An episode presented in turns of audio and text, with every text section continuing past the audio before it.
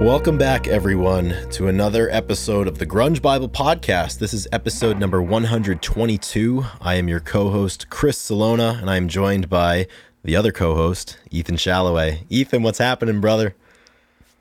Nothing much, man. Nothing much. Doing good. How about you?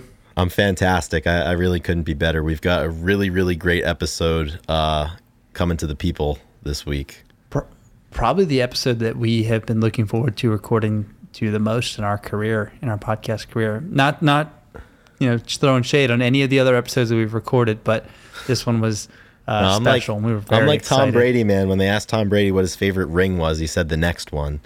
Uh, no, but the, the, yeah. this one, this one was pretty great. We've been looking forward to this episode um, for a really, really long time, and it's time to present it to everybody today, uh, which is a very noteworthy occasion. Uh, this week, uh, you know this by now because you've read the header.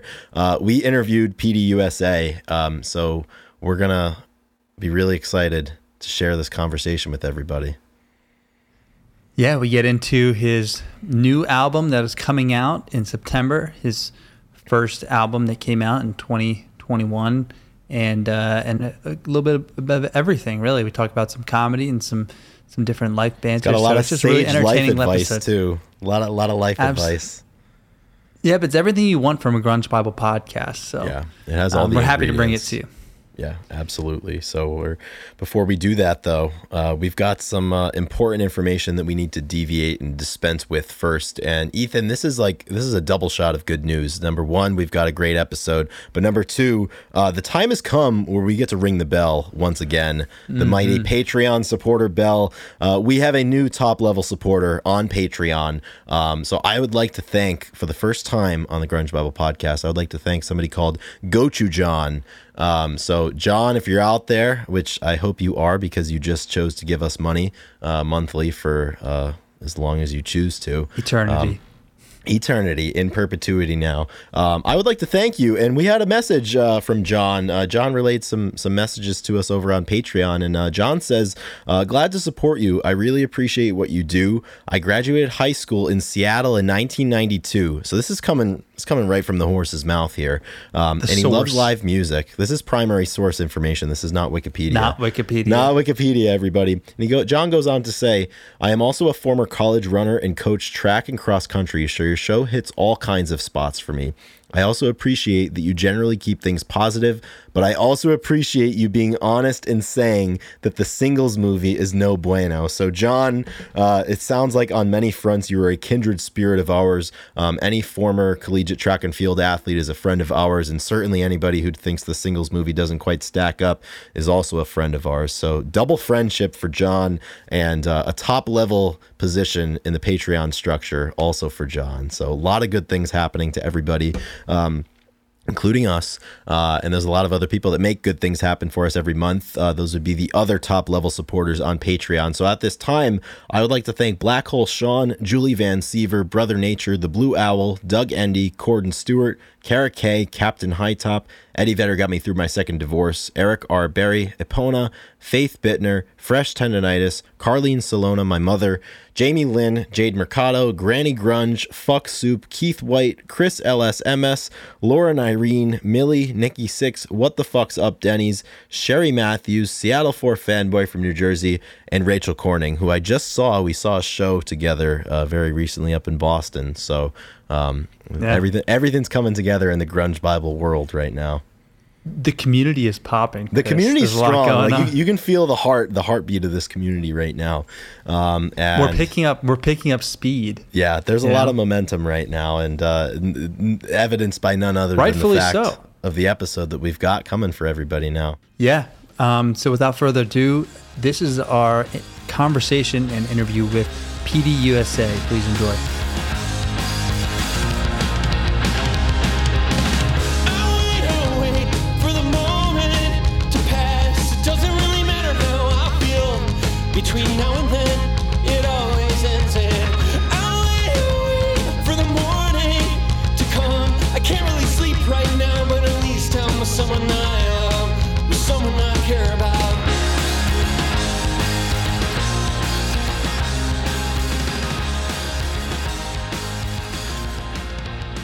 Petey U S A, we're here. Hey, This hey, is guys, it, man. What's, what's going on?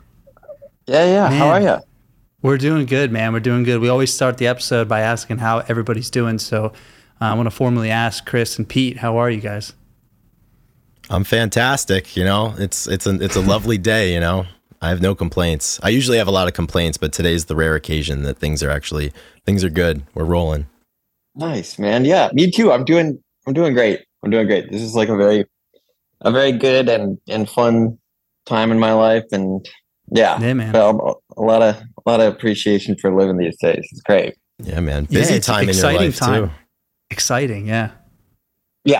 Oh, for sure. For sure. Yeah. A lot of, lot of fun stuff on the horizon. And then, um, just a lot of fun chilling in the meantime too. It's like a nice, I got a nice healthy balance, uh, balance of both right now. So it's great. You got to find that one-to-one ratio between the work and the chill. Exactly. Exactly.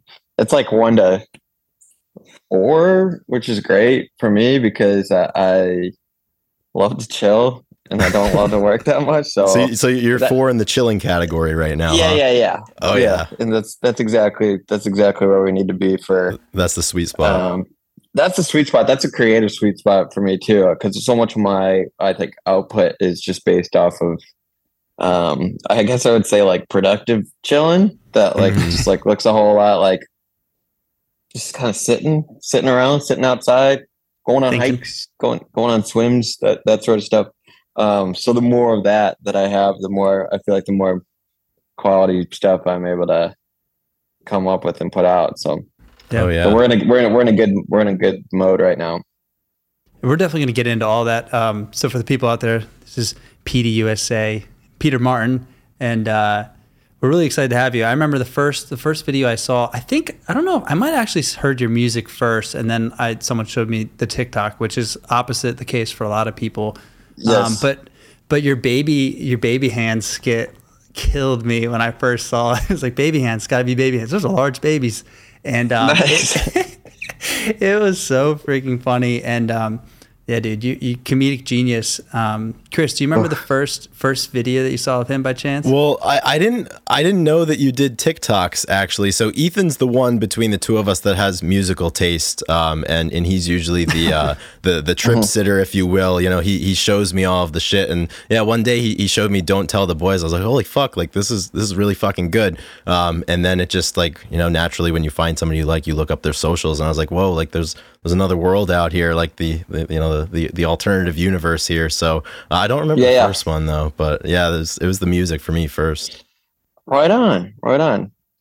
That's uh, yeah, that that, that is the less likely scenario for how people discover this stuff. But um, yeah, I love hearing that. That's great. It's because uh, it's just I don't know, it's different. It's just like kind of like a welcome departure from the normal conversation yeah. that I have around it. So it's always always special when I hear that. Yeah. Well, right. I feel like and we're definitely gonna. Yeah, oh. I feel I feel like when people like see you on the street, like they probably just like, oh shit, like there's a guy from TikTok, and like they might just assume that you are that character or those characters that you portray, and they treat you as such. So it's got to be it's got to be kind of interesting, like the tempo of those social interactions. For sure. I mean, I I would say it's like, sort of like geographically specific. So, mm-hmm. um, if I'm in like a town or whatever, that that uh, I feel like because I I live in L A right now. Right. So mm-hmm. there's, I, uh, if I'm in L A or New York City, I feel like there's this like sort of vibe of like, you know, there's a ton of, there's a ton of uh, famous people around everywhere. So everyone's like sort of like conditioned to it, and like everyone's like not really right com- coming up coming up to you and stuff. And um, yeah, there's just this vibe. But then there's also this like sort of uncomfortable vibe when you go into places in those cities of everyone sort of like silently like scanning the room. Like seeing who's walking in the door. Um, but then I'll go to a place like even going back home to Chicago or like uh, going up. I rehearse because my drummer's from Boise, Idaho. So I'll mm-hmm. rehearse up there and being in places like that. It's more of a vibe of like, oh, my God, what the hell are you doing here? And then it's like a very, you know, friendly street interaction. It, it's always short and quick. And it's usually just, you know, we dap each other up, take a photo and. And that's pretty much it. And it's been like consistently that for, for the whole time, which is really nice. The taking the photo thing is nice. I mean, people are always just like, you mind if I get a photo? Like, uh, sorry if, uh, you know, inconvenience or whatever. But I was talking about this with someone the other day. The the photo is great because it's like sort of a acknowledgement that uh, the, the conversation's over. You know, it's very, it becomes as transactional as it should be, and it's just like, all right, we did the photo. Thanks. Yeah. See you later. It's usually very pleasant and nice and and and cool. It doesn't it doesn't kind of like linger on past any normal conversation with the stranger should. Um, so so yeah, I forget what yeah. we were talking about, but um, actually, I think I, I listened listened to that the podcast. Chris found some stuff that we were doing our research, and we and I heard that, and you guys said like, yeah, the p- picture's perfect. Like once we're done, you know, it's everyone goes on their way. And I love it. It's so good. It's just yeah, sort of yeah, like, yeah. yeah, let's get a picture like right away. yeah, yeah, yeah. So it doesn't for go. Sure. That's yeah, so I love that. I'm, I forgot that I said that on another podcast. I love that I'm just like putting that out into the ether. So. It's ever present in your life. yeah, yeah, yeah, for sure. But um, yeah, man. yeah. So uh, this is just a random thought that I wrote down. Then we can get get more in. more into some music stuff, because that's primarily what we're going to talk about. I think we're going to talk about a lot of the music. I mean, I do have some questions about the comedy, of course, like uh, Smoker's mm-hmm. Corner and Puff Sullivan. You know, we had we yeah. had one back in high school. But uh, nice. so when you when when you go to when you go to bed at night, uh, do you charge your phone like overnight, or do you just like like what do, what are your guys' tactics for charging your phone? I just like because I I don't when I go when I go to bed, I do whatever I can not to charge it for some reason. Yeah, you, I'm a no charge. Yeah, I knew type it. Of guy. Yeah, yeah. Mine is my phone's consistently man. on ten percent, yeah. and uh, it works when I have there. so. Oh yeah, for sure. It works for better. Sure, that one percent at the end, it just works so much harder. Exactly. So I'll wake up. I'll wake up just like with really dwindling battery. I'll know that I'm going to film a video with Crane later, and so I'll sort of like plug my phone in. And usually, like, write the script for it, like, hunched over in, like, the corner of our room. Like, not even, like, a chair there. Yeah, yeah, yeah. yeah. And then I'll show up to Crane's house and be like, uh, because he reads me all the lines from my phone usually before I uh, before I shoot a video. And he'll be like, all right, you got phone battery? I'll be like, no. And I'm like, God damn it. So I have to, like, send the script to his computer. And so now he usually just... films the videos with the camera in one hand and him holding up his laptop like it's like a tray yeah. in the other hand and reading me the lines from that because I never charged my phone. But, I, yeah, I need to be more like you I guys. I, I'm firmly in the other I know, camp. I yeah, say, I know I know Chris plugs his phone in all yeah, night. Yeah, I sure. wake up in the morning, that thing's rolling at one hundred percent. And Ethan, it pisses me off because when I need to contact you, I never can because your phone's always dead. Uh, but, you know, is. there's something to be said. You know, you got to live on the edge with that a little bit. So uh, maybe I'll yeah. just say fuck it and throw my phone chargers out tonight. Well, I just, has, you know, I hear, I, go ahead. It's become a reliable way because, like, I people don't get mad at me anymore for, like, um, accidentally, like, flaking on plans and stuff or, like, being late to stuff because I've just been known.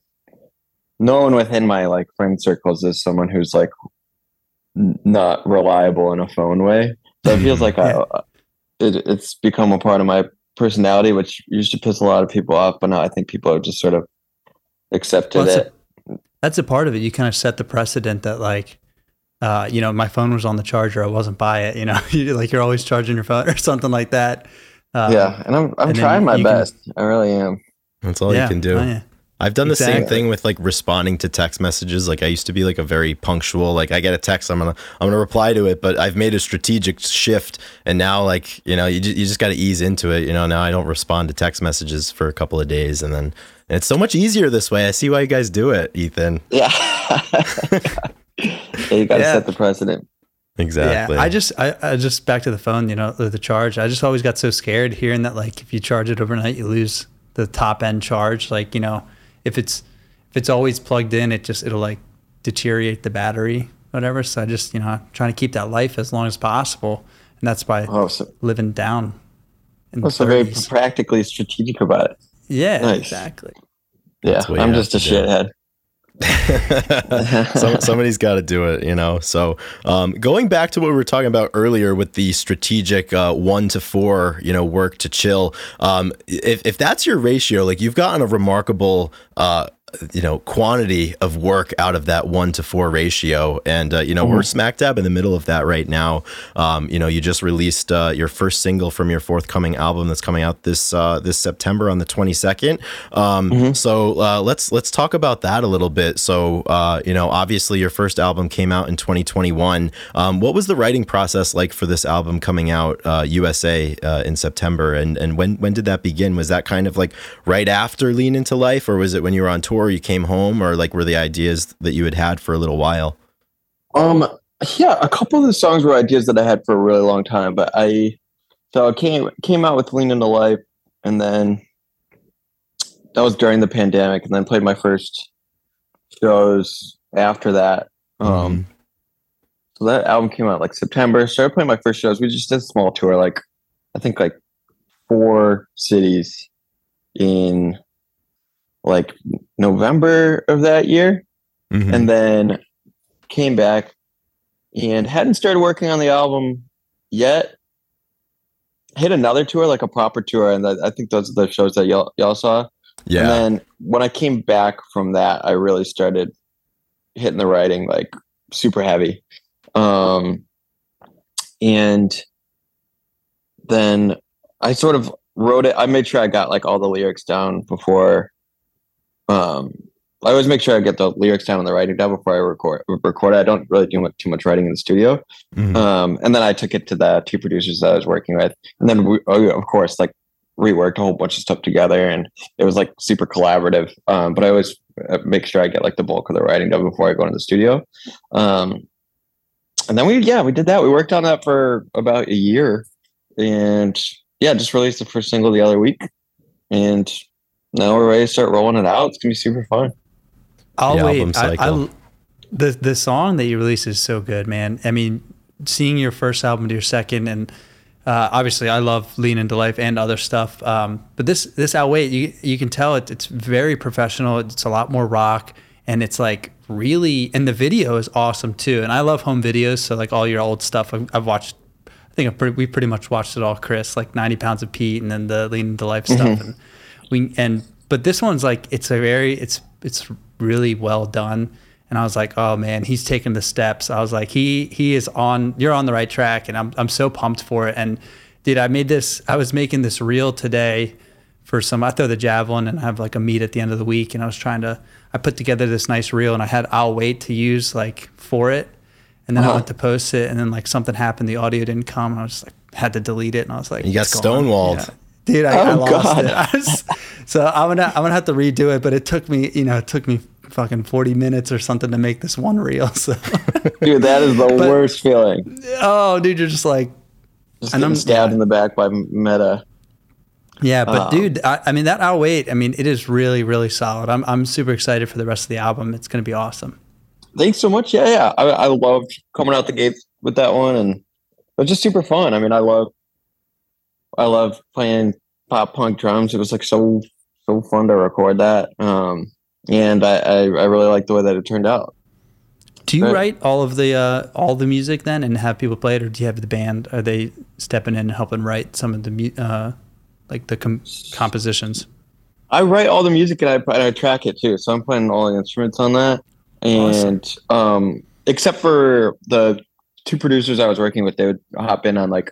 Synthesizer sometimes, or just like try out a little guitar lines here for, but the, the bulk of it I'm doing, um, I'm doing myself. I'm not the strongest guitar player, so some of those like harder guitar parts and stuff, I'll tap my uh, guitar, my live guitar player Garrison, uh, and we've been best friends since high school and like writing together since high school. So he'll come in. He jumped in for a couple studio days and just like redid some sloppy guitar that I did, and then he actually like wrote some. Um, wrote some super fun leads. He wrote he wrote a lead on for the bridge of I'll Wait, and then there's another tune coming out where he like kind of wrote the main like guitar hook. So he's great. We've got to like, you know, we just like really trust each other musically. So I'll bring him in, but other than that, I'm I'm, I'm playing everything. Um, and it's fun. I really love doing that. That it's like kind of the point where we can like put it all together like a puzzle and just jump around instrument to instrument. That like that's what. that's the that's what when I start having a, a really really fun time in the studio. So yeah, that must be really cool too, because then it's like it's not like you're just responsible for the one part, so you don't have like tunnel vision on an idea, and like if you reach like you know you reach your fill on a certain day, you can kind of jump around to something else, and you know ideas pop up, and you have the ability and you have the latitude because you're doing the parts to kind of experiment a little bit and see how the pieces fit. For sure, yeah. It's like, first of all, I, I love I just love writing and recording drum parts so much. Um, so that's, that's really great for me to have a day where we just like lay the, all, all those down and then mm-hmm. sort of just like build the foundation for the track. Um, yeah, it's just, yeah, it's just super fun for me. Um, and it also, you know, you save a lot of money that way too. Yeah. That's for sure. Really nice. And, um, so was drums your first instrument that you learned when you were younger? For sure, yeah. I started playing drums when I was in third grade. It was just the thing that I... Easiest.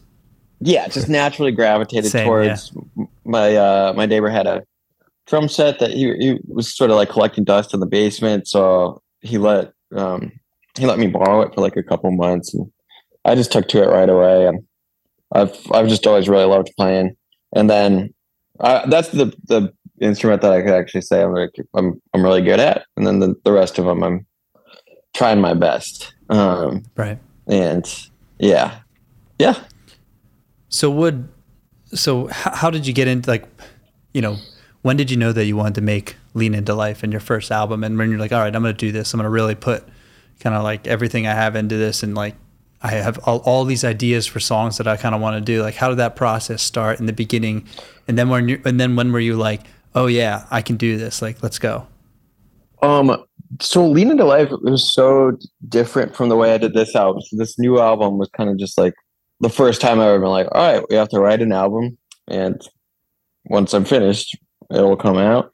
Lean Into Life was a much less structured vibe because so much of my life changed while we were doing it. So mm-hmm. um, I was just like stuck in a dead end job that wasn't really, had no upward mobility, wasn't really moving anywhere, couldn't really get out of it, was trying to get out of it really hard, and just um I just couldn't do it. I was just really confused and had no idea how to like navigate the normal working world at all. Um and I was like twenty-eight and I hadn't built up like any semblance of a resume, and oh I was just really broken. It was like getting to the point where it's like I couldn't I just couldn't figure out how to make more money, and I was living in L A. It was super tough. Um And so I went into the studio. I was, I think I was, tra- I was tracking drums for my buddy's album in a studio space that was just opening up. So the guy who owned the space was sort of just out there trying to get clients, and he offered up um, just sort of like a homie rate for like three hundred dollars a day. And he would just like engineer. And I mean, that is not, that is very, very cheap. So at the time I was like, I can do this. I can sort of like take the risk. It's three hundred bucks, but I'm definitely going to make the most out of the time. So in one day with him engineering in the studio, I recorded the songs Apple T V Remote and California. Um, so I got those songs done.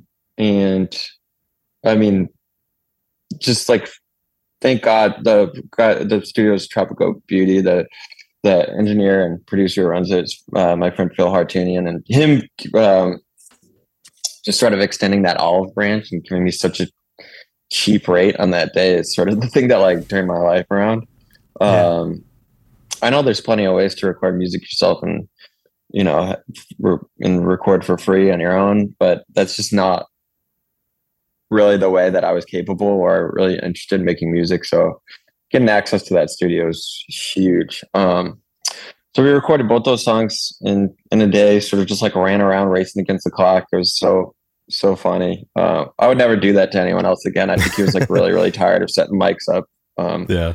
on different instruments, but I did that. I pretty much had two full songs. They were unmixed, but they're like definitely uh, worthy of like showing people. Went back to Chicago for the holidays. Went up with Will Crane, who's my manager, sort of cl- creative collaborator. Um, he was driving me home from a bar. Showed him the two songs. Um, I think in my driveway before he was driving me up. And then he really liked him. Three weeks later, he was like, uh, oh, these are, I, I've been thinking about these songs. You should, we should try and do it. Uh, I want to make a sort of a transition to my career. Uh, let's, let's try and figure this out and, and, and, and make it happen. So, uh, he didn't have any experience. He just wanted to, oh, it was just something we wanted to figure out together. Yeah. So, yeah. Let's do it. Let's do this together. Exactly. Yeah. So we, we got the songs, we got a good mix of the songs, put out um Apple T V Remote on um, you know all the streaming platforms just through like TuneCore, and um it started doing well. I mean, but I had no music out at the time, so it's just like relative, just like kind of with a blank slate. I think I got like sixty thousand streams in the first week or something, which was oh, really damn. nice. Yeah. Um, and it sort of trickled up from there, and then um, he was just like, "Well, what what do we need to do next?" I was like, if I'm going to, you know, be able to record, afford to record more, I probably need a label deal of some sort, uh, someone to finance this. Right. Um, so he's like, okay. So we kind of bopped around. We were working out with our other friend, also named Will at the time. Yeah, I think he sent a D M to Terrible Records, and the next day, um, well, I think like maybe like an hour later, after hearing Apple T V Remote, um, Ethan from Terrible Records was like, hey, this is crazy. This is awesome. Let's meet up.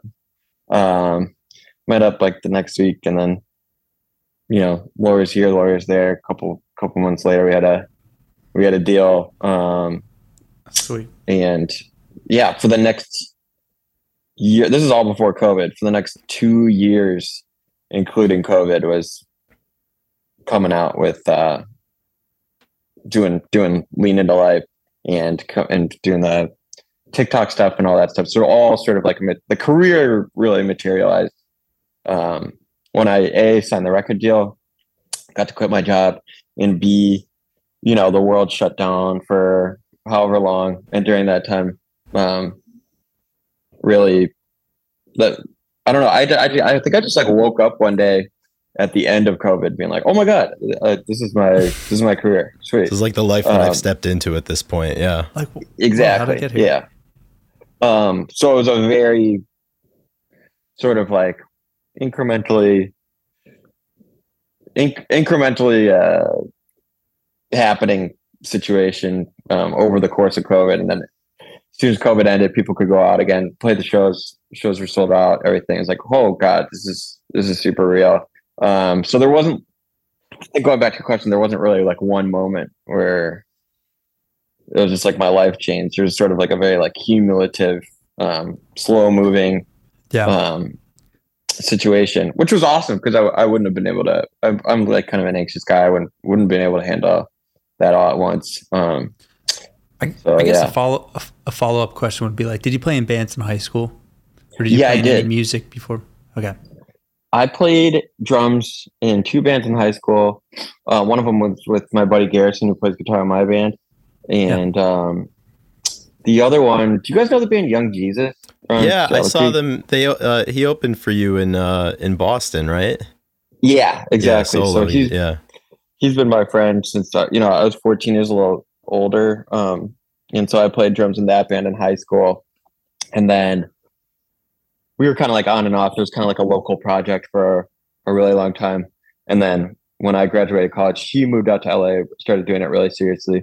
And then I, when I moved here, I didn't want to do like a band thing seriously. So I, um, I left the band, but we stayed really good friends. And then as, as soon as I left, he, you know, he started making like really, really, really good, interesting music, and yeah. kind of had a career of his own. So that was great. But I, I did play in that band for like ten years.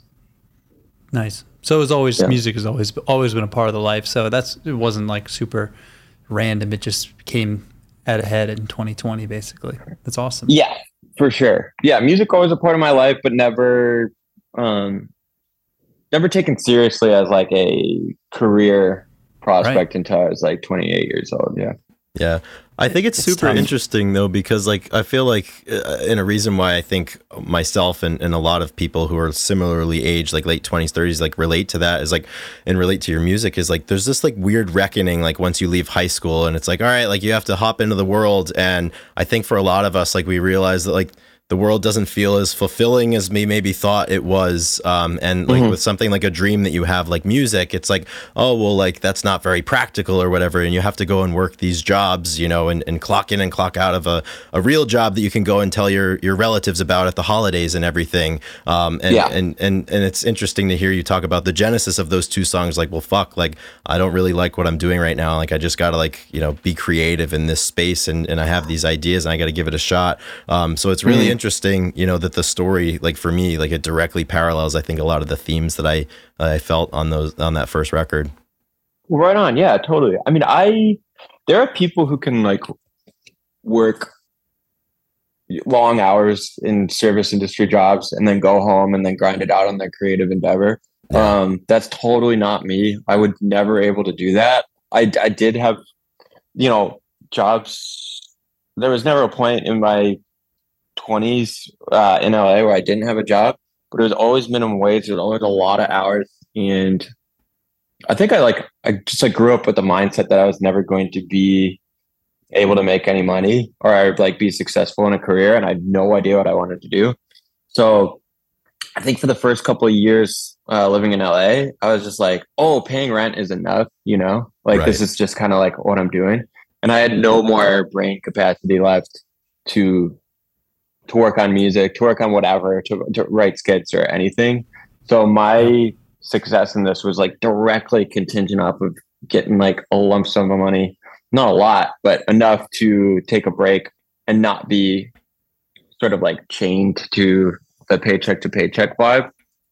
Um, and that was the thing that allowed me, that allowed me to do this.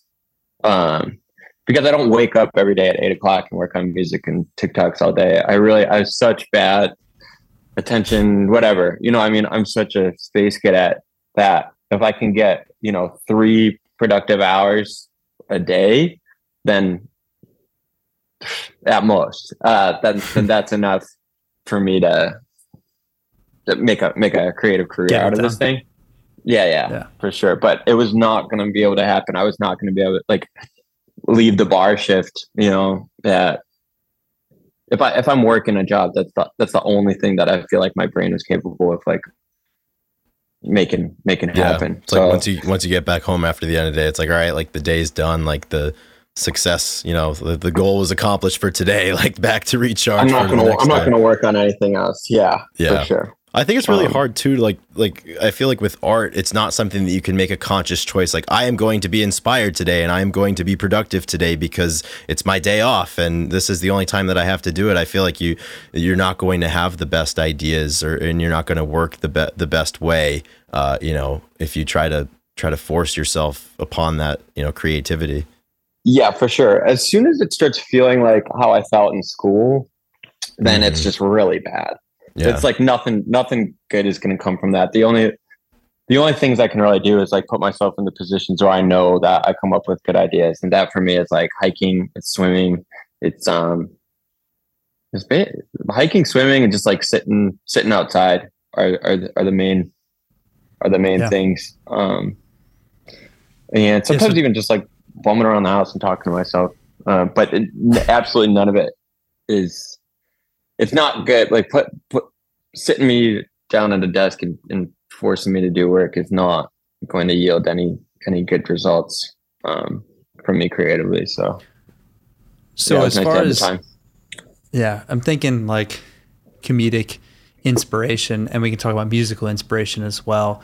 Mm-hmm. Um, what kind of what comedians do you like look up to and like kind of have the same vibe that kind of give you? Because you have obviously you have really unique and funny like ideas that obviously yeah. it sounds like it just comes to you while you're hiking, which is awesome. So what are some what are some comedians that you really love, or you know, skit artists or you know late night yeah, T V was, and stuff that you watched?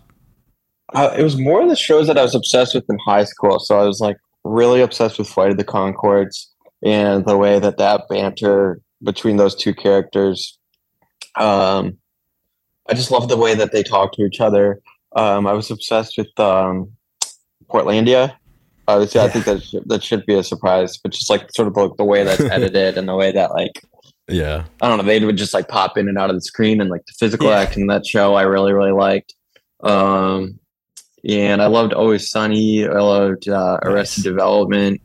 Um, yeah, Curb stuff like that. Curb Your Enthusiasm, definitely. Yeah, yeah. I was thinking um, like Larry, Larry David, Tim Robinson, and like Norm Macdonald are like the guys. Yeah, for, that fit, for yeah. sure. Yeah, yeah. Uh, Norm Macdonald, especially. Uh, yes, like so I'm really inspired by the movie Dirty Work. Have you, you, you guys seen Dirty Work? Yeah. Um, I just love that. That movie is so. I watched that the other day, and that movie is so like inspiring to me because it's literally just like, wow, y'all just did this. Like, I, I, it seems yeah. like Norm Macdonald just like wrote that like line by line, and yeah, and didn't even didn't even didn't even like proofread it, looking in, just like turned it in. It's and like, fuck it, here it is. Exactly what was on the page, and they were just like, well, hope this is good. And you could, you could. It's just so funny. It's so janky and put together in the most beautiful way. Um, so I I love that movie, and that's kind of like how I write the the TikToks too. I guess I'm like trying to make my own version of Dirty Work with every every um, yeah. sketch video I write. That's like I saw an interview with uh, it was Jason Alexander, or he was talking, you know, George Costanza, and he said he, when he first like got a script, he like read it.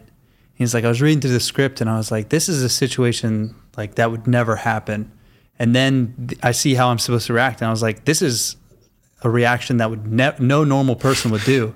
He said he went to yeah. Larry David, and he was like, this is so unrealistic. Like, this would never happen. He's like, that happened to me. He's like, that's what, he's like, that's like that. Yeah. He's like, I react. He's like, I reacted like that. And then, yeah. you know, J- Jason was like, and that's when it clicked. Like, all of this stuff is like scenarios that, that he lived through. And that's why it's like, he is George. Like, this is, and it, it's so funny, but there's people like that that are just, yeah. Larry David's awesome. He's he's so funny. He's great. I think an important part of just like growing up and uh, just sort of like observing human nature around you is that like real life is always so much weirder than any movie that you've yeah. seen oh, or any yeah. T V show yeah. you've ever yes. seen. It's just like if you were really paying attention, even if you're just like getting a coffee at the local coffee shop or going to a bar, or walking around the neighborhood, you will see mind-blowingly weird stuff. Yes. Um, so much so and, and have like such perplex, perplexing sort of just like brain scrambling interactions with, with with random people that I think that like a lot of us don't even really like process in the time that that they're happening. Um, and I think that it's literally sort of like a daily occurrence. And it, um, and so uh, in in that that's my uh, my main inspiration for writing the, the sketches is just like sort of, it's like, a, I feel like it's always based on like an experience that we've had, but it's just like through every line, like how can we make this weirder? How can we make this more? Yeah. Like the stakes you know, get you know, raised with every single introduction and every single passing scene, you know? Um, but that's, exactly. that's, a, that's a really good point. That's like, if you just like look around and like, people are just acting in ways that are like totally unjustified or just like the, just downright bizarre. Yes. Mm-hmm. Yeah. And my, myself included. I mean, the way that I interacted yeah, with with people at the, the cash register sometimes it's like, what did I? Uh, yeah. I'm, I'm all, so, all of those I'm moments. Yeah. yeah. You're in the middle of it and you're like, I cannot believe that I actually just chose to say that. And then when you leave, you're like, why did I? What what what did I just do? yeah. Yeah. Exactly. And you're hoping no constant. one's observing you. Yeah. It's constant. But, um, uh, yeah. It takes me back to like the like Puff Sullivan and like we had a, a we called it Cancer Corner on like mm-hmm. the, naturally sure right at, yeah. right outside of, right outside of school like boundaries like you couldn't smoke within one hundred feet and there they were one hundred one feet pack of seniors and people that have graduated and they met up after to smoke cigarettes and and the, like the the the school aides like they were helping people get on the bus like they couldn't say anything because you know they were they were free to do what they want and, yeah like, yeah. And like you'd see people like, you know, you j- join in and you drive by on the bus and be like, look, there's, you know, Sean Caprera. You know, it's, it's like, there they are. It's, Sean Caprera? Sean, Sean Caprera. That he's, he, he's Drew, Drew knows him. He actually was, a, he was a real, a real person. And, uh, and another real funny situation that uh, Drew will remember, and he's going to love this, that he said, yeah, one time he's like, I was on the bus and Sean wasn't in school. And we like went and dropped off, um, uh, like A J Stout or somebody, you know, from the bus. And he's like, hey, Sean's there. Didn't he skip school? And he's standing there, he's like standing there outside the bus waiting for drop off. And I was like, yo, Sean, what's up? He's like, And then A J came down and he just like punched him, and they just got into a, like he was waiting there till he got off the bus to like fight him. It's Spent like, his hey, whole look, day preparing Sean. for this joust. Yeah. It's like, what's up, yeah. Sean? He's like, what's up, guys? Boom, and he just like went in, right in for the kill. Oh man, I love that. No, no, dude. no setup or anything. It's like yeah, yeah one goal.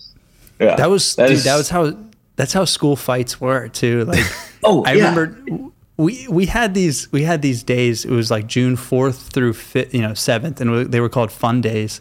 And they would like mm-hmm. set up a carnival, and that's where people settled all their indifferences. It was the end, end of the school year, and there were fights planned out all the time in like the Boyertown Park. And I was like, fun days are coming up. Like Eric's gonna fight like Jason. It was well, like, well, yeah. What's the card for this this fun day? Yeah. It was so it was so funny, man. School fights were like, dude, they were they're legendary, right? I mean, they're just oh yeah. absolutely wild. I think, yeah, yeah, I think no rules, no, yeah, no rules at all, and just the, the no real exp- rep- repercussions. I just loved like how fast they would get into it too, where it's just like this planned thing. You show up, it's like, all right, we going, all right, let's go. Like, you know, there's no, not like a huge buildup. Yeah, uh, it's just like your friend just like gets off the bus, just smacks him in the face. But yeah, um, yeah, so funny, so funny, so so stupid. Yeah, so so stupid. But the stuff I love, like think thinking back on, like, oh, it's perfect. Yeah, yeah, unreal. Sound, sounds like a skit. yeah, yeah, honestly. yeah, for sure. Yeah, um, so, well, I'll work that. You'll see that somewhere. Right? Yeah, exactly. So mm-hmm. it's interesting to kind of hear like your background with, um, you know, all of your comedic influences and everything. Um, so I wanted to ask you about like what type of music you were listening to growing up, and and it, and it seems like it's kind of diverse. So back when Lean Into Life was coming out, I think as a part of like the press release, uh, or one of you know the press materials for it, there was a quote in there that always stuck out to me. And apologies to whoever wrote it. Uh, I've just pawned it off, and I use it all the time when I try to tell people about music. But it said, mm. if you're getting hung up on what to call it, you've already missed the point. Um, and mm-hmm. I absolutely love that. And, and I think that's like a perfect description of your music, because it just seems like there's so much behind it. Um, so like mm-hmm. gro- growing up, obviously like you started playing drums when you were like third grade. So music was always like a, a, a common theme for you. So like, what, what were you listening to uh, growing up? And like, you know, did you have parents that were musically inclined that kind of like passed stuff on to you? Or was it just kind of like, you know, what you and your friends were listening to on the bus? Um, so...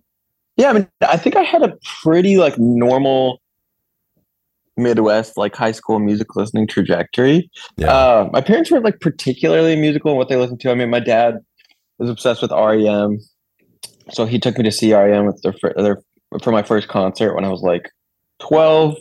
So, and that was right about the time where I like started getting into like Pearl Jam and like all that stuff. And none of that has like ever left me. Mm-hmm. Um, and then. I got the first band that I ever got really obsessed with, and basically the only band that I've gotten obsessed with in a sort of like, uh, I'm going to become like an encyclopedia of this band type of way. Um, cause I've never really done that or, um, or, or cared to, but I got obsessed with Death Cab for Cutie when I was in, mm. um, seventh so, grade. So good. So good. Yeah, that, that was the first, cause before music was just like, something that I listened to just like everyone else listens to it, and all of a sudden Death Cab just became like um this religion for me in a way where, and it's so funny because it seems like when I'm looking back on it, I was like, oh, I was like a, that was like, you know, eight years of my life, but back then it was really only two years. But in those two years, like if I felt like I just like learned and more information about that band and saw that band live so many yes. times that it just like it became like very culty for for me and like um and a lot of my friends too. So that was sort of like, because every back in like two thousand four, everyone was so afraid of being emo. It was like just like the worst thing that yeah. you could be as a dude. Uh so Death Cab, but I, I secretly liked it. Like I secretly like liked Fall Out Boy and New Found Glory and like all these bands. Death Cab was the first band where I, I felt like it was like a, a, a, um, what do you call that? A gateway band yeah. into like, yeah. like it wasn't, it wasn't emo music. It still like kind of yeah. like sounded like Modest Mouse and like Seattle stuff. You could get away with listening to it. You could convince mm-hmm. jam band people don't, yeah. Yeah, yeah, yeah. You the could, name was could, like, oh, Death Cab? Is that metal? Right, yeah, yeah, yeah. You could like show a Pearl Jam fan or like a jam band, dude. Like a lot of people were listening to like String Cheese and like all those bands. And, right. Um, you could you could show them a, a Death Cab song or like an interesting instrumental part on like the photo album, and they would totally get it and not and not make yeah. funny for it. Um, so yeah, and it kind of seemed like when Plans came out, we were we were all twelve so or thirteen, and everyone all at once in the school just kind of become obsessed with this band. And then once that vibe happened, it was sort of like, I guess it was just like a free for all, and it was just like I finally started listening to like Fall Out Boy openly, and like Motion City Soundtrack and New Found Glory and like all those bands.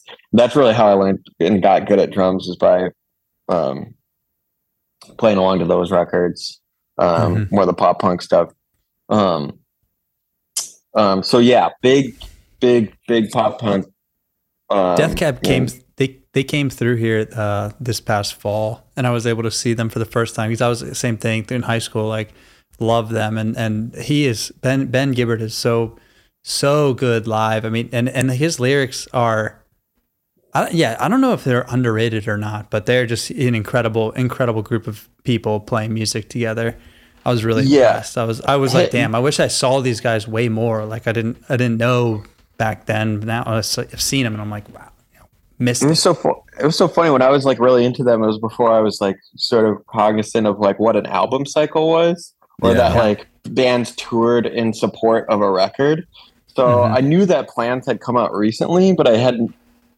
I, w- I didn't like make the connection that like, oh, they're touring the album.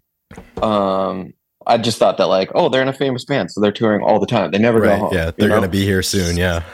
Yeah. So I think. Like in the in those two years, I saw them like ten times, because every awesome. single time they went through Chicago or Milwaukee, they would play Summerfest, then they played Lollapalooza, then they did a co-headlining thing with Franz Ferdinand, um, and then yeah, so just like they were just like I passing through the Midwest. I think they were just like touring all the time, um, and I saw them every time, and I. I, I, I didn't realize that it was it was like in support of an album. I just thought that like bands just did this, and I thought I was going to be able to, you know, see them like this forever. And, yeah. and maybe that's a testament to just like how dynamic their set list was. They were playing stuff from from all their records all the time. Yes. Um, and the live show was just so good. And yeah, Ben as a lyricist is the first person that I. was just like discovered like, oh, he had like a lyrical like identity, like this is how this guy writes lyrics. He was the first person that it's like identified poetic like, yeah yeah for sure. But um it's that like, was huge for me, and I've never gotten into a band. I've liked bands as much, but I've never really like you know to the shows like that I've never gone to the shows like that and I've never cared to learn everything about them. I think that was like a very it was like a flash in my life where I was just like had that phase.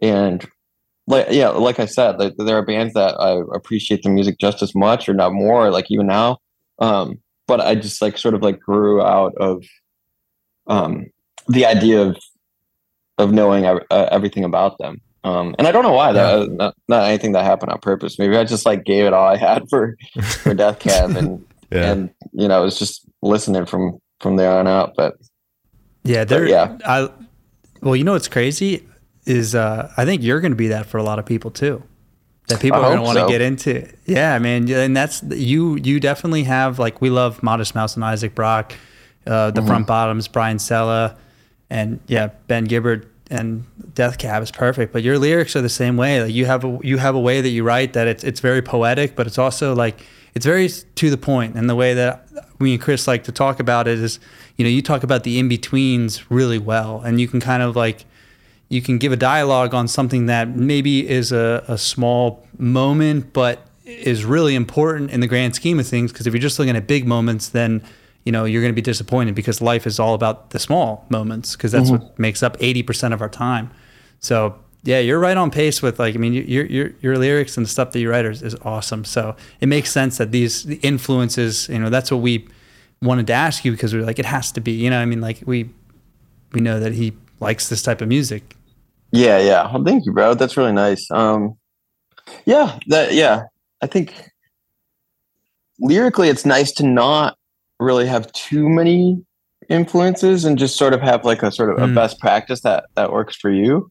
Yeah. Um, it's so it's so it's such a complicated process. It would be hard to nail it down to to a specific specific thing. Like I, I don't think I would write music or lyrics if I if it wasn't just like a if it didn't feel very organic to my life.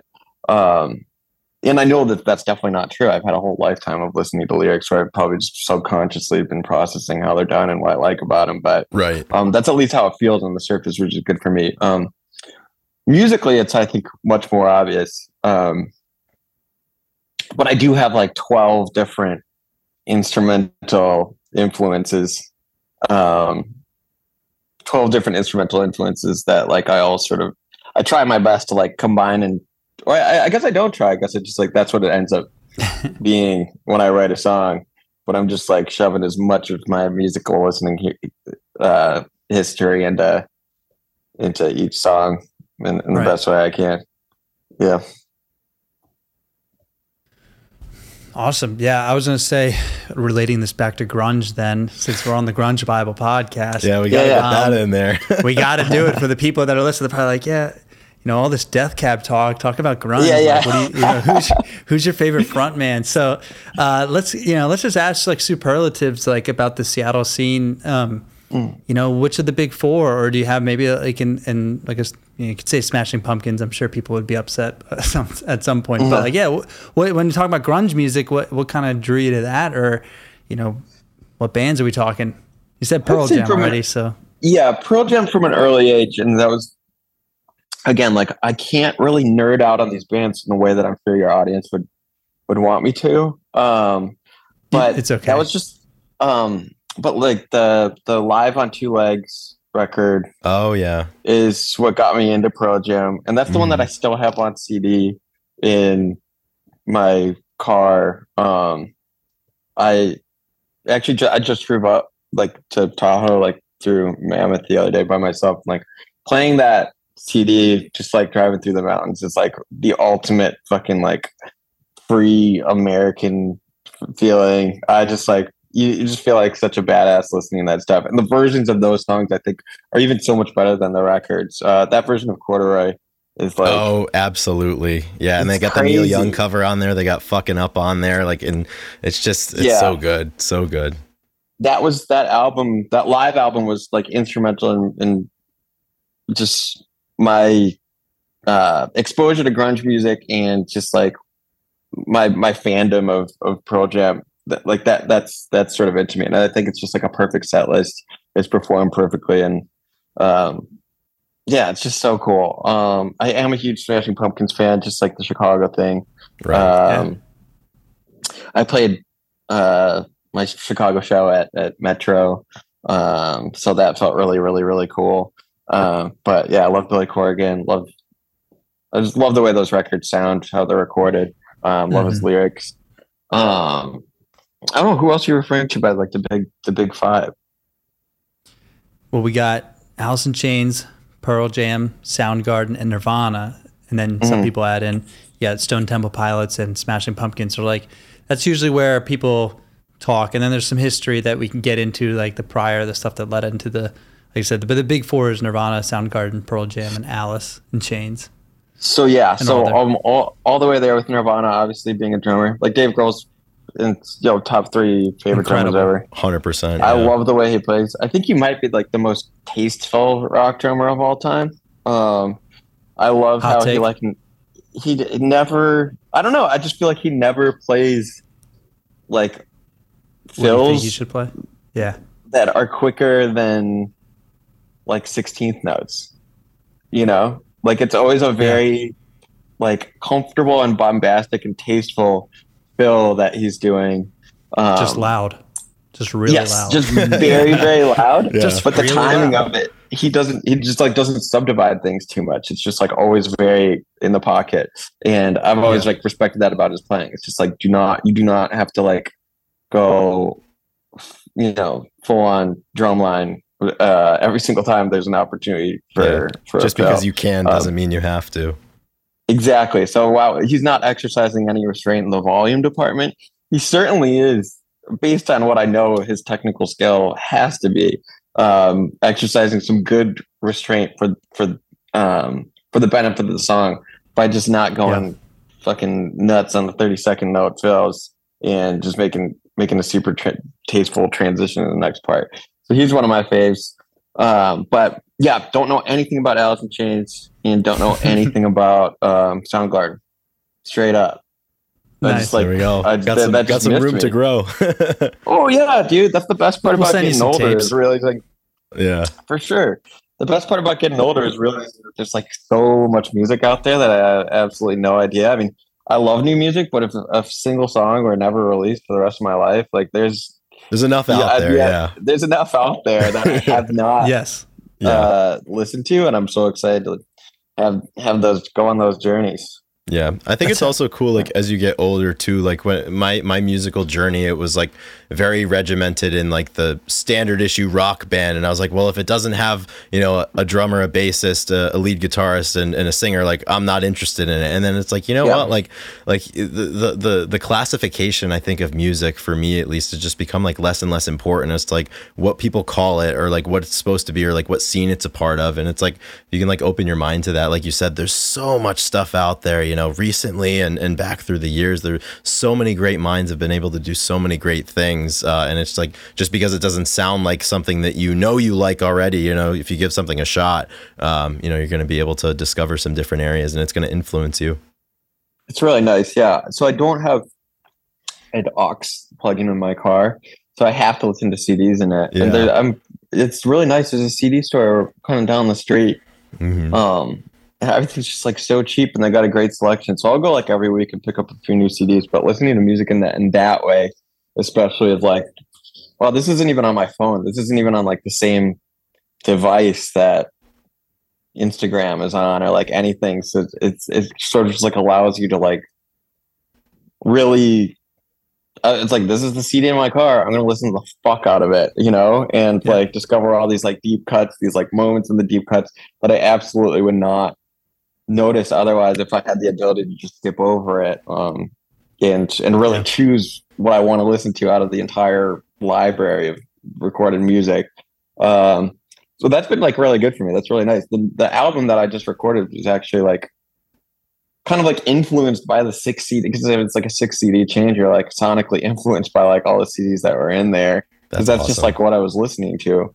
Um that's cool.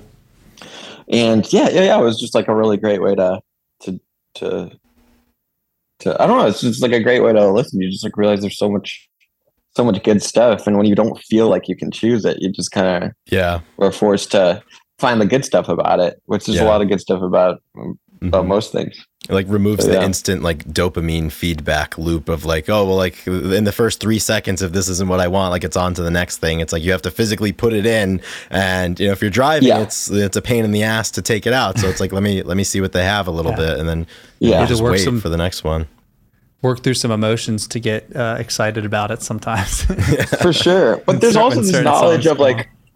there's also this knowledge of like, oh, I have never heard this band before, but like I've heard so much about them. Like they have so many fans. This band is so massive, and I, I, I there's got to be something about this that I can I can gravitate towards, because I'm usually I'm like that like a lot with like T V shows and movies.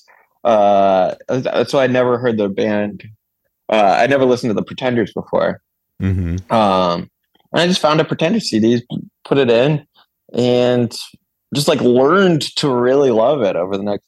Um, two weeks, I guess, of like listening yeah. to it constantly, totally getting why this band had so uh, just like massive success. And um, I don't know. I've, I think I've been able to do that with like a lot of bands by just like buying C Ds. It was like, oh, this band's huge. Why have I never listened to this? Um, oh. One thing we lost you there, but one we're, thing we're uh, talking about the Spotify, and I find this when I get a new band and someone tells me.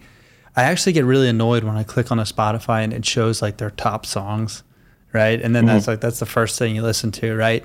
But then when you, if mm-hmm. you, if you were, if your buddy were to just give you a C D and be like, "Yo, listen to this band," you would just listen to the band, and then you'd make your own inferences of what your favorite songs are and stuff. And exactly, you'd be like, "What I, songs did you like?" It's like, "Oh, I like track yeah, eight." You know? Yeah, yeah. It's just a little bit easier to like to not have any expectations and not be, you know, guided through it. You just get to explore, and I think that's yes, way cooler. And but it's hard to do. Definitely hard to do nowadays.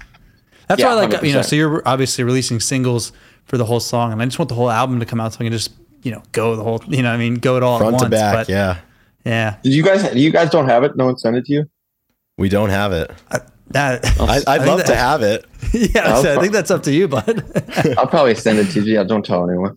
Yeah, but uh, yeah, we won't. It's good. I'm excited. I think I think y'all y'all will really like it. I mean, it was definitely done in a more, I guess it's a careful way with the benefit of just like time and money behind it. And I feel like, I don't know, it's awesome. Yeah. I'm super stoked on it. I think yeah. y'all really, really, it's really going to be really it. cool to just kind of see like the next stop on the progression, you know, of, of, of being, you know, being a musician that's releasing music, you know, that second album, it's, it's always an interesting spot, I think, for an artist, because like the first one, it's like, that's all that, you know, the general public knows about the music that they make. So, you know, what direction the artist takes it in and what they want it to sound like and, you know, what they write about and how it differs. And, you know, um, in often ways, you know, it's a reflection, like you said, of like what you've been listening to recently or what you've been going through. Um, so it's, mm-hmm. it's so cool to kind of build that lineage, I think, with your fans and, and to kind of, uh, you know, open, you know, open that door up to them. Um, I'm really, really looking forward to that. Right on. Yeah. Yeah. I think y'all will. Yeah. I, I, I, I love it. I think it's great. I think it's so much fun. Um, I went about I it. Can't wait like, to see it live. Yeah. I went, I, the main thing was just like, I, after, you know, touring last year, I was just like, oh, it's so much more fun to tour when the songs are really fun to play live. So mm-hmm. I was like, I have that option right now because you've got pretty much like a clean slate. So it's like, let's make sure every song is going to be really fun to play live. And that was like sort of the main sonic motivation for it. And mm-hmm. I feel like I nailed awesome. it. Like, I can't wait to figure it all out and play it. Yeah, that's really cool. I have to ask about the touring, because obviously like the, the genesis of a lot of the music from the first album was during COVID, and, you know, you could do like virtual shows or like a small show here and there, but, you know, touring in earnest really didn't begin for you until twenty twenty-two with that biggest tour so far that you did. So was, yeah. was just the, the cadence of touring and just, I guess, like the ability to settle your nerves to go on stage and perform, was that kind of an acquired taste or a process for you? Or was it something that like when it started, you could just jump right into it and you loved it? Oh, hell no. No. It's definitely... You were like, anything but this. Yeah. Those, the first four shows that we played, they were all sold out. There's a show in Chicago, show in New York, L A, and San Francisco. And they all sold out super quick. So I added a second date in Chicago. I added a second date in New York. Upgraded the venue from the Echo to the Echoplex in L A. So I was just kind of staring down the barrel of the boat, being like, "Oh dear Lord!" And yeah, what did I get I had, myself into? Yeah, it was so validating, and it was great to know that, like, wow, these these people are real. Hell yeah, because I I hadn't seen a person, let alone like interacted with fans or anything. Right. Um, and so yeah, the first the first four in terms of my nerves were like really really rough. I mean, about a second before I went on, I think I was just like in the fetal position in like the corner of the green room. Had someone just like tap me. It's like, all right, dude, you're ready to go. You're up, man. Let's do it. Yeah. We did it. They were great. They were super fun. Looking back now with how dialed we've gotten with the live show and stuff, those were probably terrible, but um, they, they certainly like did, did the job. And it wasn't until I think, you know, like five shows into the last tour, um, I started getting in the swing of it. Like, okay, this is just starting. This is getting really fun. Yeah. Um, going on tour with Manchester really helped um, because those guys are huge. They're so nice. They've been doing it for so long. They're absolute pros. Such a big fan of them. And it was like really nice to play for big crowds that weren't necessarily there to see to see me. Totally. Um, so that, we were there for that, that helped a for lot. That one. Which one was, were we all we, there for? We were in we were in Ventura when Ventura, you guys played. Yeah. In, Oh yeah, and right on. And we thought we thought it was really cool too. So we actually went up. We went to L A. We drove. Well, we actually went to Boulder first, saw the Front Bottoms, and then drove mm. to L A for the for the Taylor Hawkins tribute show. Oh and wow! Then, and then we finished the week off seeing you open up for Manchester, and it was cool. Mm-hmm. Well, you know, the the crowd was you know there for Manchester, but we were there for you, and it was yeah. like it was really sick. Um, yeah, it was, and it was, it was really fun. It was an awesome venue. That was one. That was a really, really cool venue in a cool town, obviously. Yeah, Ventura is great. I'm trying to move there. I'm trying to move there. It's it's so sick up there. Uh, it's such a beautiful zone. But yeah, that was really fun, and that that was a great experience. Um, through and through, that was a great tour, and then through that, just sort of through like immersion therapy. Um, it's it just feels really good now. Uh, I could probably, you know, drink a couple less beers before we go on, but um, getting there too, getting better at that. And um, now we're all the way here, like Bonnaroo played for like, oh, it looked like ten thousand people or yeah, something. That, was a, that, was a pretty, that looked like a big crowd. Yeah. It was massive. Yeah. Um, and that was awesome. Yeah. I didn't get nervous. I really didn't. Like before That's I was sick. Like, all right, let's do it. It's like, felt, felt like good, like good nerves. Before it was like sick nerves. Now it's like good nerves. Um, and then when I'm, yeah. When I'm in front of a lot of people, of course, I still like get the yips sometimes, just like kind of look out, tweak myself out, be like, oh my God, and like forget what I'm doing. Yeah. Um, but other than words. that, I think, I think we're there. I think we're there in terms of like it not being a total, total freaking nightmare, um, nerves wise. So I'm very thankful for that. And then that just leaves more room for genuine, you know, stoke and excitement about, yeah, about what's going absolutely. on. Absolutely. And and it's yeah. interesting too, because like your performances, the two times I saw you, like they already have so much great energy. So the fact that it's like you're growing more and more confident and more more comfortable with it, you know, that that's going to shine through even more and more. And it's also cool too, you know, new albums coming out. So there's more areas and different ways that you can take the set list too, because there's more material to exactly. play, um, you know, and it, and it just creates like, you know, the opportunity for such a really, really cool experience, I think, for obviously for you and, and for everybody who's going to be there. Yeah, I'm so stoked. Yeah, and, uh, again, so weave new tunes into there, figure out the best places for everything and really, really dial it in. I'm really excited. What was the other show that you saw? Um, so I saw you twice. I saw you at uh, Middle East Downstairs in Boston in uh, oh, dude. in November. That, that was, was a good show. Yeah, dude, you yeah, crowd surf, was... you crowd surf. My buddy had his had his hand on your ass, I think. Oh, nice. Dude, that close. was a real turn up zone. Yeah. That show in Boston was so funny. It's like I definitely feel like um, normally it's a bit of a party crowd mm-hmm. in general, um, but Boston was the first show I was like looking out. I think that venue's like seven fifty or something. Yeah, like about I was seven, looking yeah. out, and I've never been more like acutely aware of like just like how wasted a group of people Dude, were. People kept bringing you. I, so, like, there were like three people that like gave you tequila shots. I remember. Yeah, on the stage. It was like, well, this is intense. Well, uh, I'll put it this but, way: I, I went up to the bar and like the the bartender let me order like eight Miller Lights just on my own. And I was like, I need yeah. to buy them for the group. And they're like, can I, I was like, can I have sure. eight? And they're like, yeah, sure. Go ahead. I was like, all right. As many as you want. yeah. So no, that was, so that was, funny. that was, that was pretty funny. It's, it's so funny. Like you had that moment. It's like, yeah, like everybody out there's pretty fucked up. Cause I've like never, I was standing there. I'm like, everyone's, everyone's pretty fucked up. yeah. I yeah. never thought about that. About like when you're on stage, you get to like read the room, obviously, cause you can see everybody and be like, all right, this group's pretty sober. But like, wow, this group is, it's been a long day at the festival that these guys are wasted. Yeah. And like it, ha- it probably has a huge impact on, like where the show goes for sure. I mean, and it's good and it's good and bad both ways, of course. Yeah, but let's just say there's like a huge there's a line that you gotta dance between on. The audience. There's a huge difference between the audience in uh San Francisco and the audience in Boston for sure. Yeah. Um, that yeah. The venue just looked like a fucking war zone after. Dude, it's, it's, so so, it's so dingy. Like they, they've been saying they were yeah. going to tear that place down for like the last couple of years, and they still haven't torn it down. Um, yeah. yeah, it's just it's just a mess. They told me they sold the out. At least, like, oh yeah. Yeah, it was, it was like, not a tall like eight ceiling. Feet tall or something. It was like, like not a lot yeah. of room to grow. Like you were you were surfing like, over the top of the crowd, and you were like right up against the ceiling. yeah, I broke my in-ears that night. And that the um. Oh damn. Yeah, it's just like the, that place is like the bottom of a chip. It's like the yeah, the, feels like yeah. that. Um, but yeah, that was funny. Yeah, the bar that night told me that they sold out sold out uh, Miller Lights. Which is hysterical. Because because I, I did over to I the branding part. Yeah. no, That's huge. Thank you, dude. That's fantastic. Yeah. I love that. Oh my God. Mm.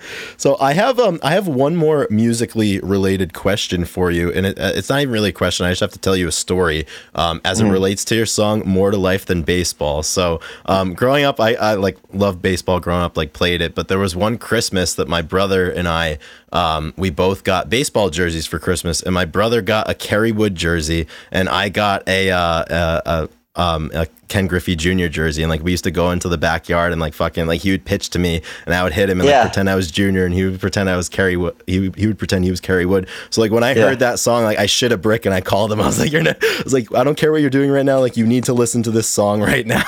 and he, no he way. Was like, he's he's like, "No way, this is sick." So yeah, that was really cool. So um, not really a question, but a, a thank you because that was really that was really funny. That was really cool. That's awesome. Your brother was one with the Kerry Wood jersey. Yeah, he had the Kerry Wood jersey. He still it's still somewhere. It's it's like it's the blue one with like the C on the crest. It was super cool. That's so badass. Yeah, Kerry Wood was so fucking awesome. He could yeah. hit too, dude. He, yeah, he could do he it was, all. And then he was closing at the end of his career. Like yeah, yeah, jack of all trades. Fucking great. It's great. Baseball, so man, fun. Love it. um, mm. So I was so my friend, my my P T, uh, Andrew Darwin. Um, we we talk about how your style and how. Uh, you have an inc- impeccable style out there, and all all your skits and stuff. And, and I have a question of obviously where do you you know we want to know where you shop and where you get all. I'm, I'm assuming like what thri- thrift stores you go to, uh, or how you or how you have all this awesome clothes. And then I have a, a follow up question for that. But yeah, so how about talk about your style? Yeah, for sure. So I love wearing jeans and t-shirts. I've always loved t-shirts. I've always loved not spending a lot of money on clothes, and I've always been like sort of like. You know, technology like inept, like y'all know, um, y'all know already. Um, but no I learned, I learned how to use the eBay app. Oh yeah, on my phone. So that nice. Was like one. I was just like, I just You're got cooking with gas now. It. Yeah, all right. right I learned the internet. I, and much like, um, much like everyone gets their like algorithms dialed on like TikTok or Instagram, I got like my algorithm dialed on. on eBay, like eBay. Suggested purchases. So they know me really, really well. Um, cool. And they're just sending me stuff all the time. And for men's clothing on eBay is great because I just feel like there's a bunch of dudes out there who just like don't know the value of their own shit. If they're not like super into like thrifting or like all that stuff, and they're just right. trying to get rid of it. So I rarely buy anything for more than twenty dollars. Um, That's genius. But yeah. It makes sense. Algorithm yeah, for you, eBay. Once you find your your brand, once you find what you like, so it's just like I love a specific type of like Wrangler jeans from like the early two thousands. So it's like once you find that, you find there's a whole bunch of people trying to get rid of them. So as soon as like you know, you know jeans last a while, but if they, it, you you you always know that you have your your go to sizes and styles, um, and then. Yeah, and it's just like t-shirts, just like, well, I don't know. I don't really have like, it's not really any like rhyme or reason. I just do stuff I like and pick it up. And if it's not more than thirty bucks, it's usually, usually I can swing it. And um, I live near Pasadena, which is like a super rich neighborhood near Los Angeles. So like the Goodwill there is like super popping. Like there's like a whole bunch of like really, really n- nice, high quality stuff there. Um, and then. Because I, I think like there was a couple like vintage accounts that like got were like privy to stuff that I like really like the stuff. So uh, there's this place called Leisure Club in um, Columbus, Ohio. That nice. I've got a great relationship with. They're really really nice guys. Um, and they hook it up sometimes, and it's great. Uh, I'm playing Columbus on tour. I can't wait to stop in and say what's up. Uh, That'd be cool. Meet him in person. And then there's this guy out of Philadelphia um, that has a store called John Supply who sends me shit sometimes too. He's really, really nice. Um, it's awesome. But yeah, the Midwest shops are, are where it's at. I mean, there's no better like no better that. vintage yeah. gear stuff than in... in Nobody knows what they have. Yeah, yeah. yeah that uh, too. But in terms of the actual stores, like the best collections, I feel like, in terms of like sports stuff are definitely like in Ohio and Pennsylvania and stuff like that. Um, those guys really know what they're doing. That's sick. sick. That's really good. So the follow-up yeah. question is, uh, if you were to, you know, say potentially get asked out or, you know, setting up a date and you set your mm-hmm. outfit out right? You got your favorite shirt that you got, you know, in Ohio at, at was it John's Wear? What was it? Uh, that one's Leisure Club. Leisure Club, sorry. Yeah. You know, got got lined up, and um, you're really excited to wear it, but then, you know, she cancels on you and pushes it to the next day. Um, mm-hmm.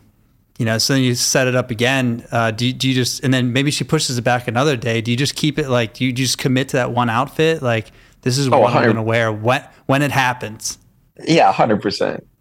But, and, but and you probably already, every other time. Already, but what if, yeah, I say, but what if you, what if you already went out and you were in the outfit and then it was canceled on, so you already wore it? You just, I mean, it's no big it's deal, It's the ace right? of the staff, Ethan. You got to roll well, with it. Yeah. Yeah, and that's why I love wearing crew neck sweatshirts so much, especially blank crew neck sweatshirts so much, is it gives you an excuse to wear the same outfit every day without it looking like you're wearing literally the same outfit every day. Because like a, your favorite sweatshirt. No, there's a different shirt under here. yeah. yeah, yeah, exactly. So you could say that. So if you wear, if you're, I love wearing this like black crew neck sweatshirt. So I probably do that. I probably just do, end up doing that. Well, it's like you don't yeah. really have to. I really don't think hard about jeans. It. Yeah. Yeah. Yeah. It's good. Yeah, I had it yeah. happen to me kind of this weekend. yeah. oh, oh, Ethan, I didn't know this question was autobiographical. oh yeah, That's, I met this. I met this girl coming back from uh, at the airport in Birmingham. No we shit. both were flying in. I was flying in from Oregon. She was flying in from California. Mm-hmm. She was like, "Oh, we should definitely, you know, we should." I didn't know there were cool people here in Birmingham. I was like, "Me neither. I don't meet anybody, any girls." And I was like, "We should try to hang out." So we tried. It never happened. But there was a few times we were really close, and I, I was, I was in my, I was in my outfit. I was like getting food. I was like, "Hey, I'm out." It's like, uh, mm-hmm. you know, no response, no response or something. I can't. Next day, it's like, you know, oh, let's do, or try it again. I'm free after this. And I was like, all right, I'm gonna do it. You know, same, same T-shirt. You know, I got the shirt that I want to wear. Yeah. And then day, day three comes around. And it's like, no one saw me. Like, I, I, I still got this. You swing it again. Yeah, it didn't. Nothing. It didn't happen. I never. You know, we never. We haven't met up. So, you know, so I guess like it's still in this. It's still in the, the holster or whatever. Is your fear that you'll finally go on a date with this girl and then you'll be on the date and then someone will come up to y'all and be like, "Hey, man, did you wear that shirt yesterday in front you of the girl?" Just, yeah, yeah. I'm terrified of it. Yeah. Like, I mean, that like, sounds terrible. It's not gonna happen. It's definitely not gonna. I mean, if you see, this is what I'm thinking. Like, if you saw somebody. And you're out there be like, hey, man, that guy wore that same outfit yesterday. Then yeah. day three, like, he's still wearing it. And then, like, he's with the girl. Like, I have an opportunity. Like, hey, man, like, this is, like, the third what day. Gives? And just blow him. yeah. yeah. You want to be the biggest asshole in the world. Yeah. yeah. yeah. Same shirt, Shalloway. There he is again. I mean, I mean, yeah. I clearly would den- I, I clearly would deny it. I'd be like, I don't know what you're talking about, man. I never hey, come here. You just got to And I never oh, wear man. this shirt. Same shirt, Shalloway. That's going to be the newest character in the in the TikTok multiverse. Heck yes. Um, Love it. Awesome. Well, I think that is a ton of great stuff. I mean, I don't want to I don't want to end this interview, but um, is there anything else that you'd like to ask Chris, or anything you, you have on your mind, Petey, that you'd like to ask us or bring up, or you know anything that you yeah, kind of want to talk about before we close it down? Um. No, I, I just think that like the um, if I, as long as I convey to everyone how excited I am about the new record, I mean, it's really like I really love it, and um, yeah. the people that I've showed are really excited about it. The people, you know, uh, I I really think it's a, just an awesome next step. I think we did a really good job, and um, yeah, I'm stoked on it. I'm like really really excited to roll it out and show it everyone. So uh, yeah, yeah, as long as like I was able to get that across, then I feel like we're good. Yeah. That's awesome. And we're going to have more, I think there's going to be more stuff coming out, you know, of, of Petey on our page and different things. So be on the lookout, uh-huh. of course. Yeah. I appreciate oh, yeah. you guys. I always appreciate the support.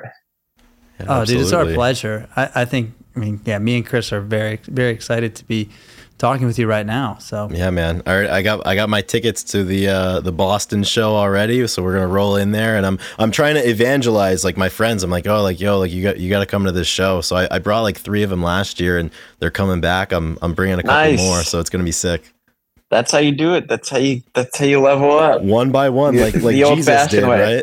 Yeah. yeah. How's uh how's Paradise? Good good spot. Yeah, dude, it's it's not bad. So it's it's pretty historic. Uh, like U two used to play there like way back in like the late seventies, early eighties. Um nice. it's um I, it's it's a little bigger than Middle East Downstairs. It doesn't feel like the hull of a ship. Um mm-hmm. it just it just feels like a rock club, but like the state it's kind of like a rectangle. Um and like the stage is like in the middle of the rectangle, so like everyone is like around you. Um so Sick. it's it's a it's a cool spot. I've been to a couple shows there. Um, so I saw Soccer Mommy and Camp Cope there, I think last year. So and I'll be back nice, again yeah. for, for your show. So be be pretty. Can't cool. wait to come back. Yeah, I love Boston. It's great. Yeah, man, it's a good place. Right on. That's awesome. Well, uh, in case you guys didn't know, uh, Petey is excited for the new album. He's excited for all of you to hear it. So September twenty-second, uh, U S A will be out, and uh, in the meantime, we do have the new single "I'll Wait," which is out everywhere. Um, it bangs, so you need to listen to it. Uh, I think. Uh, You know, that's going to be our words of wisdom for the day, right, Ethan? Absolutely, man. Follow follow this man. He's hilarious, and he has really great music. And uh, you know, you can keep them separate, or you can you can have the whole package together. It's awesome. Fuse the worlds. Jack of all trades. Yeah, it's awesome. Yeah. So check him out. And I think that's all it. All right, guys. I appreciate y'all. Yeah, thank you so much for thanks coming on. This was a lot of fun. Really appreciate you, man. Yeah, dude, thanks for talking about everything and anything. You know. Right on. Absolutely. What a sterling interview that was. That was that was pristine. I had a lot of fun doing that. Uh, thanks once again to the one and only Petey U S A uh, for giving us his time and attention and his thoughts here on the Grunge Bible podcast. This is one uh, that, in case you didn't realize from the top of the episode, or if you've listened back to previous episodes, this is one that we've been looking forward to doing for a really long time. Uh, so we're really grateful uh, to Petey and his camp that uh, it's finally here. Uh, and we hope, you know, we hope that he enjoyed it, and we hope that you enjoyed that conversation. And uh, we're really looking forward to the uh, the album coming out once again. September twenty-second is called U S A. Um, but in the meantime, we do have a great single. The first single that was released on July seventh. It's called "I'll Wait." And, uh, you know, that's going to be able to keep us warm and keep us company until the next single comes out sometime in the future, and ultimately until the album comes out. So additionally, Petey is going on tour this fall. Um, I already have my tickets uh, to the show in Boston in November. He's playing at the Paradise uh, up in Boston. So I suggest if you're near any of the cities that he's playing, uh, we'll link the appropriate stuff in the notes uh, to this show. Um, check out his music and, and see him live. Like, like a lot of these musicians that we talk about, Ethan, I think Petey, like, you got to see him live. It's such a fun show. Got to see him live. A lot of energy, and um, you got to get in at a good time, because Petey is an incredible person, uh, an incredible writer, an incredible artist, and there's going to be a lot more coming from him, I think, and, and he's going to find a wider and wider audience with each release. So get in now so you can say that you were here. Join us. Yeah, he, he's Petey is going to the moon, yeah. and uh It's it's time to get in, get in, get involved, start supporting, and um and be along for the ride. I mean, it's great. Absolutely. And yeah, what an interview. You know, I think one of the main takeaways, I mean, he's just, he's a regular dude like us, Chris, you know, he likes yeah. music. He likes playing music. He likes writing. And, you know, because we love writing music. yeah, I'm a hell of like, a writer of music, Ethan. I love a writer myself. What, what would but, you do, Ethan, if, no, if I, mean, I had like? What would you do if I had released like several albums under a pseudonym, and I never, and and like ten years into our friendship, I I still haven't told you. Well, what if you? What if I released a bunch of music and you didn't have the balls to tell me that it sucked? We'll be right. I think I think we need to write some music. Like, Ethan. Chris, check this check this out. Like, hey man, that's really good. Like, you're you're right on. You're terrible. Right on track. We're not getting any traction. Can we? Can we? Can we post it? Like, yeah. I don't oh no, know, man. Sorry, man. The post got taken down. It was the weirdest thing. Oh my gosh. Yeah, and that's not us uh, right now. You never know, though. I we do, Chris. We may have a gig coming up this week. We might. Yeah, we as... might have a gig coming up. Merchant Copy rides again. Uh, that might so be at the happening. End of actually, I guess this will happen two days after. But uh, yeah, it'll already there's potential. Happened. Chris is Chris is going to come to the homestead, the Shalloway homestead. Uh, and hang out for a weekend, and, and if he does, we usually play some music. So that, uh, that same is shirt Shalloway, very, I'll be rolling in. Yeah, a very good possibility that we're playing some music and be together, and maybe we'll do something for uh, special for the page. I don't know. Yeah, man, fuck, fuck playing songs. We like record jam. Wood. Yeah. Yeah. Yeah, that'll be. Oh cool. Yeah, that's I'll, that's I'll, exactly a, what we're a, we're. I got a couple days to Sorry. learn wood. That's okay. It's it's yeah. a nat- it's a natural point. Yeah, I got a couple days to, to learn wood on the guitar, I guess. Yeah, how exactly. hard could it be? How hard could know. it be? We'll, we'll find see. out, though. But yeah, man. Again, if you are still listening right now, thank you so much for giving us the time. I know it was a long one. I hope it was really good, really entertaining. Please share and uh, like it. You know, do your due, due diligence to be a, um, you know, a loyal follower and uh, put in a little work to help us get to where we want to go. And then uh, come back next week, of course, because we have more more good episodes. Yeah, the show keeps on rolling. So thank you once again for your time uh, and for your constant attention and support of this show. It's really cool and it allows us to do cool shit like we did today. And with that, our song of the week is obviously going to be from Petey, and it will be "I'll Wait." We have the, we are in the good graces to be able to play that on the show. So uh, here's your chance to listen to it front and center. So enjoy and go check out some more of his music. Here's "I'll Wait." Ethan, great episode. Uh, we'll talk to everybody next week. Rock and roll, guys. Rock and fucking roll.